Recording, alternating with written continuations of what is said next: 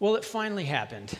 After decades of waiting and after weeks and weeks of dodging spoilers, Julie and I finally saw the new Top Gun movie. And I've got to say, it's one of the best movies I've seen in a really long time. It's incredible. It's got everything you'd want in a movie. It's got a good storyline, the appropriate level of romance. It's got unbelievable visual and audio effects. It's got nostalgia. It's got action scenes and fighter jets. It's got it all. But can I give you in on a little secret? I actually didn't want to watch the movie. Not initially at first. And I definitely didn't want to watch or didn't want to like it because the original is one of my all-time favorite movies. And I didn't want it to be ruined by being just another reboot that seems to be the trend in Hollywood anymore. I didn't want it to be spoiled for me because that movie reminds me of my childhood. It reminds me of sitting with my brother and my cousins dreaming about what it would be like to be a fighter pilot. How cool is that? It reminds me of a time when, when we were all more carefree and life was simpler.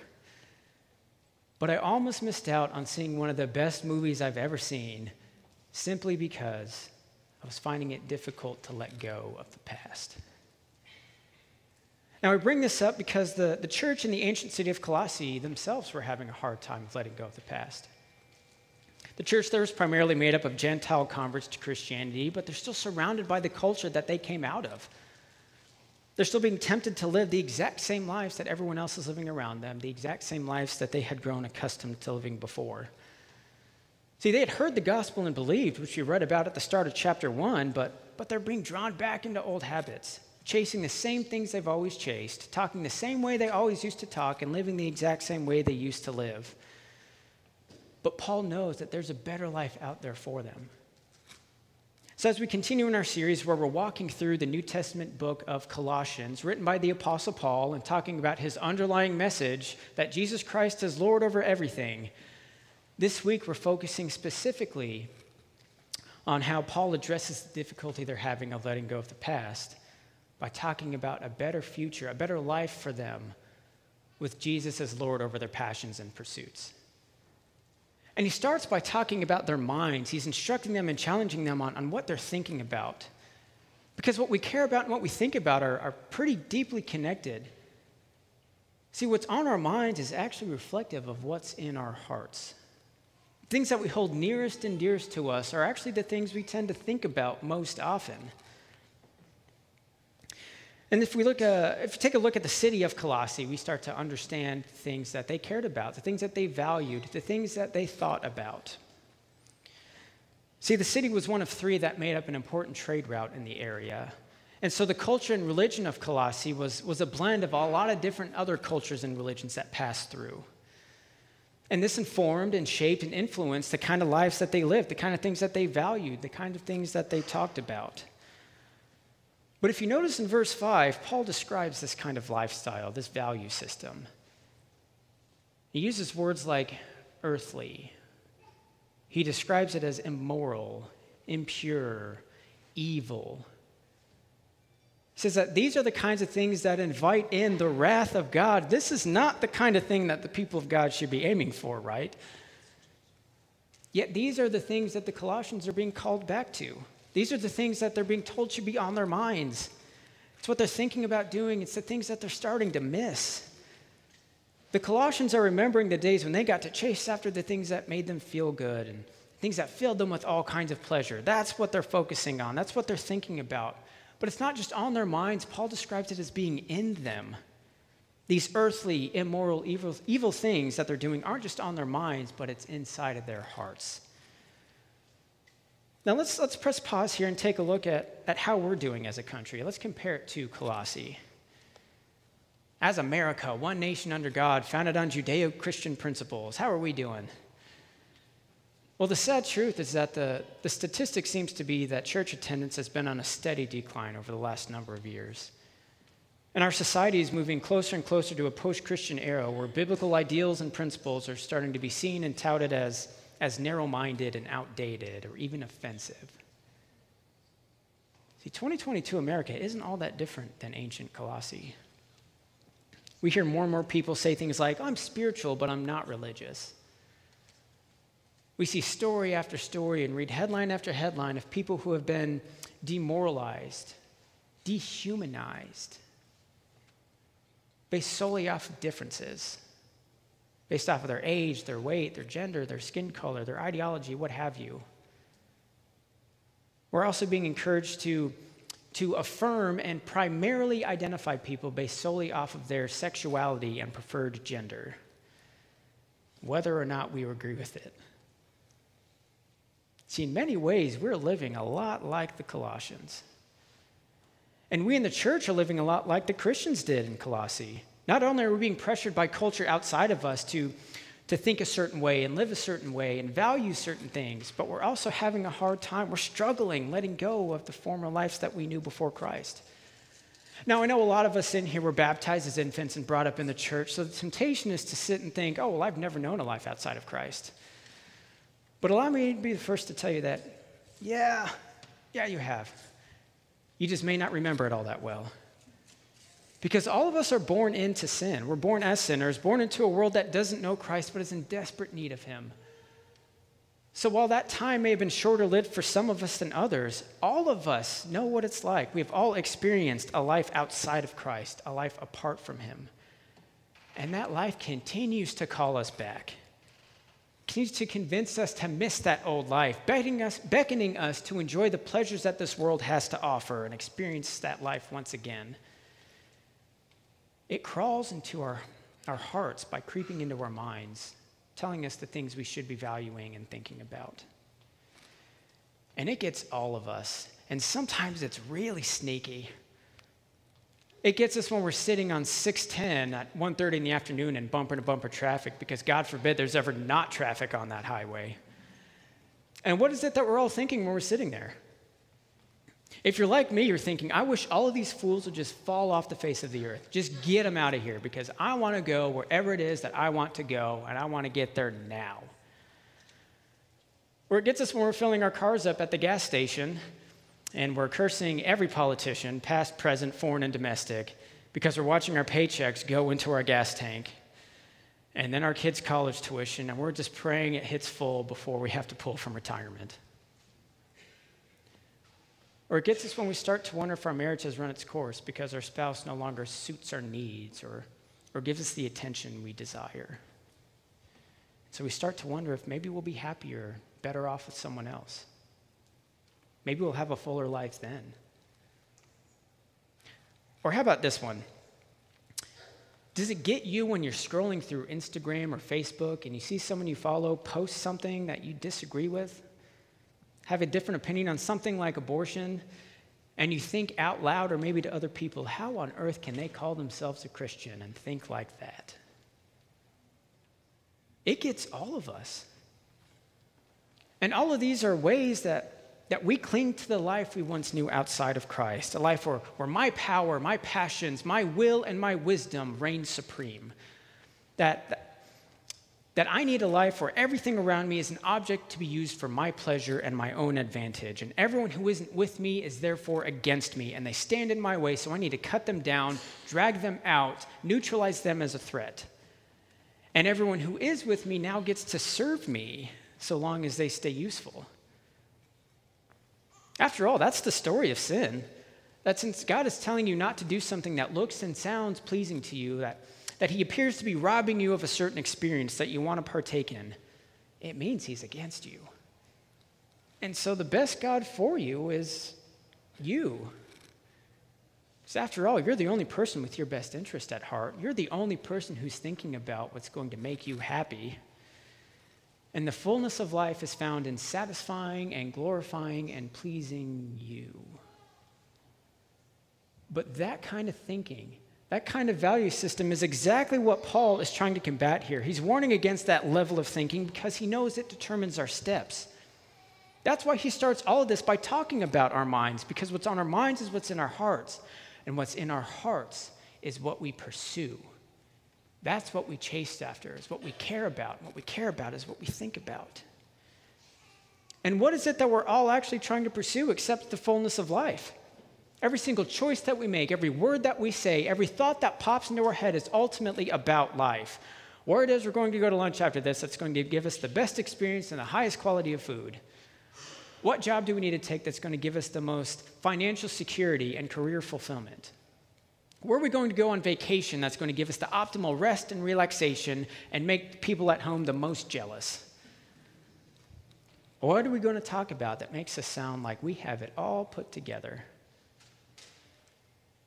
If only more people thought like we did.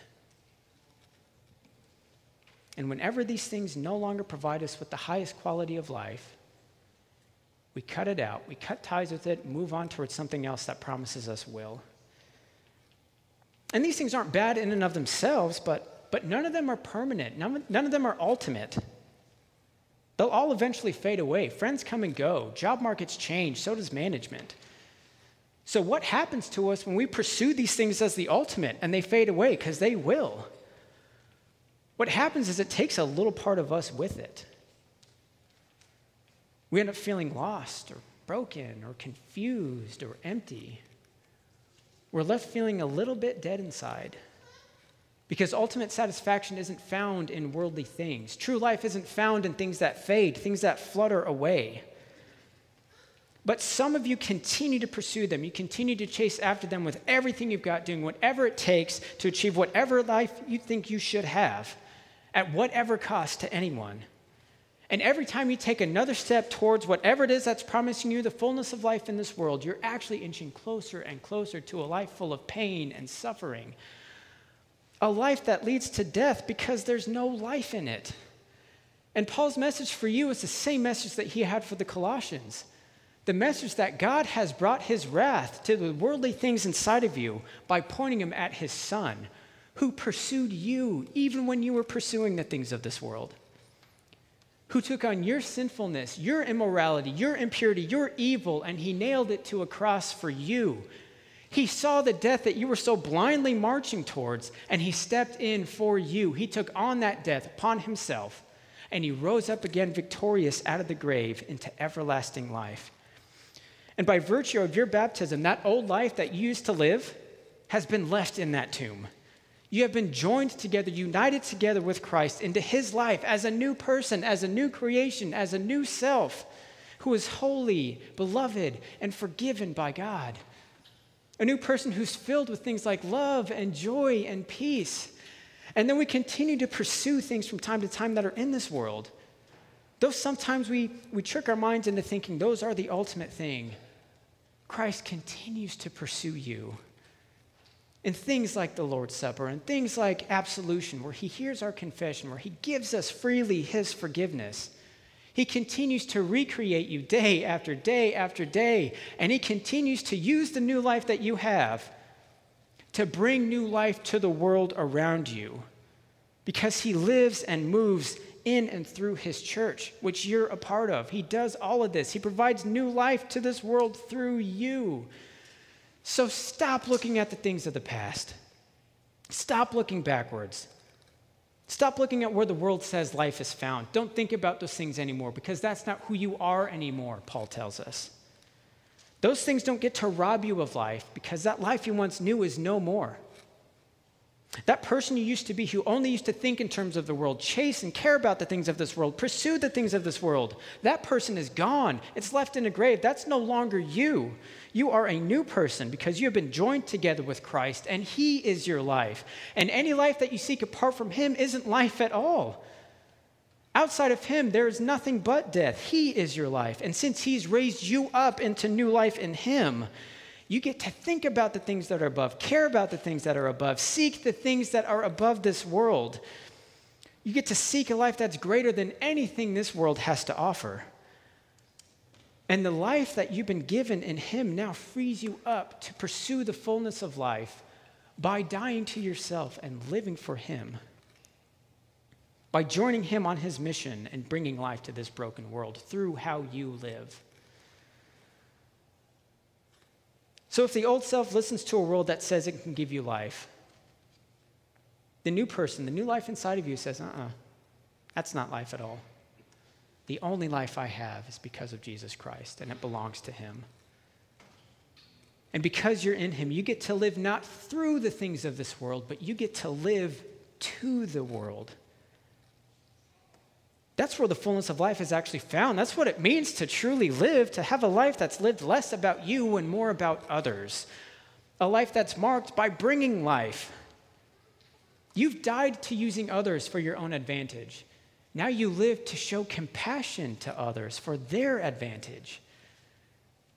You've died to seeing other people as your enemy. Now you get to see them as objects of forgiveness, as objects of your forgiveness and of God's ultimate forgiveness.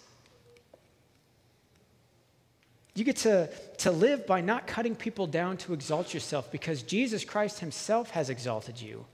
And He's called you to be a part of a body that's marked by peace. And we don't have to complain about absolutely everything in the world now because we get to give thanks in everything to the one who gives us new life and who gives life to others through us day after day after day. That's what the new life is. So, the original Top Gun was an exciting movie right? There was action, there was humor, there was fun. But there was also a lot of pain and heartache, and quite frankly, no storyline.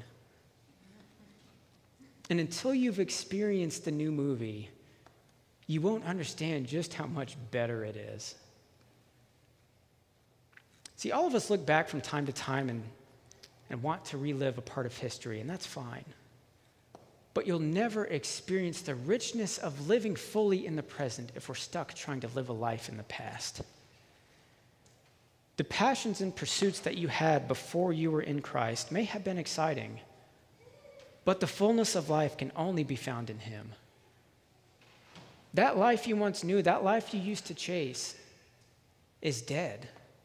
Though you continue to hear its whisper from time to time, it is but a faint echo because there's no life in that. You have been given new life by Jesus Christ, in Jesus Christ, who is alive, who is breathing, and who calls you by a new name, and who calls you for a new purpose. And he gives his life to you. And this life is so much better because it's not only lived in the world, but it's found above the things of this world. So Paul says, set your mind on the things that are above. Set your minds on Jesus Christ. Think of his goodness, his faithfulness, his grace, and his mercy. Think about the fact that he pursued you, even when you were pursuing the things of this world, to try to find your passions and your pleasures in them. But it was his good pleasure, his passion to seek you out, to die for you so that you might have new life in him and let that sink into your hearts to beat in a new way for the glory of God and for the good of other people. And then watch as your pursuits change. Watch as you find yourself pursuing the fullness of life that is found in living in Him by living a new life for Him. Let's pray. Well, Lord God, we, we thank you for the life that you give to us. That though we use this life sometimes to, to go back to the past, to live in worldly ways, that you are our great rescuer, that you pull us out of that. That you have marked us as those who have died with you through your death, but have new life in you as you have overcome the grave. Lord, we confess that we still continue to pursue the things of this world, things that we know you are against, things that, that invite your wrath. But we thank you that's, that that's not what our life is marked as. That's not the end for us. That you promise us new life in you because you have covered us in your forgiveness and your sacrifice. You have called us by a new name as a new person filled with the things of you. We ask that you would continue to change our hearts each and every day. Help us to think about you and the things that, that you promise us, the things that you offer. Rid us of ourselves so that we may live for you. Change our hearts to love the things that you love. Pursue the things that you would have us pursue. Lord, we ask that you continue to help us, help us on our mission of joining you on your mission to not be life takers, but life givers through the new life that you offer to us. May our lives be marked as, as those who live in you because of you and for you. We pray all these things in Jesus' name. Amen.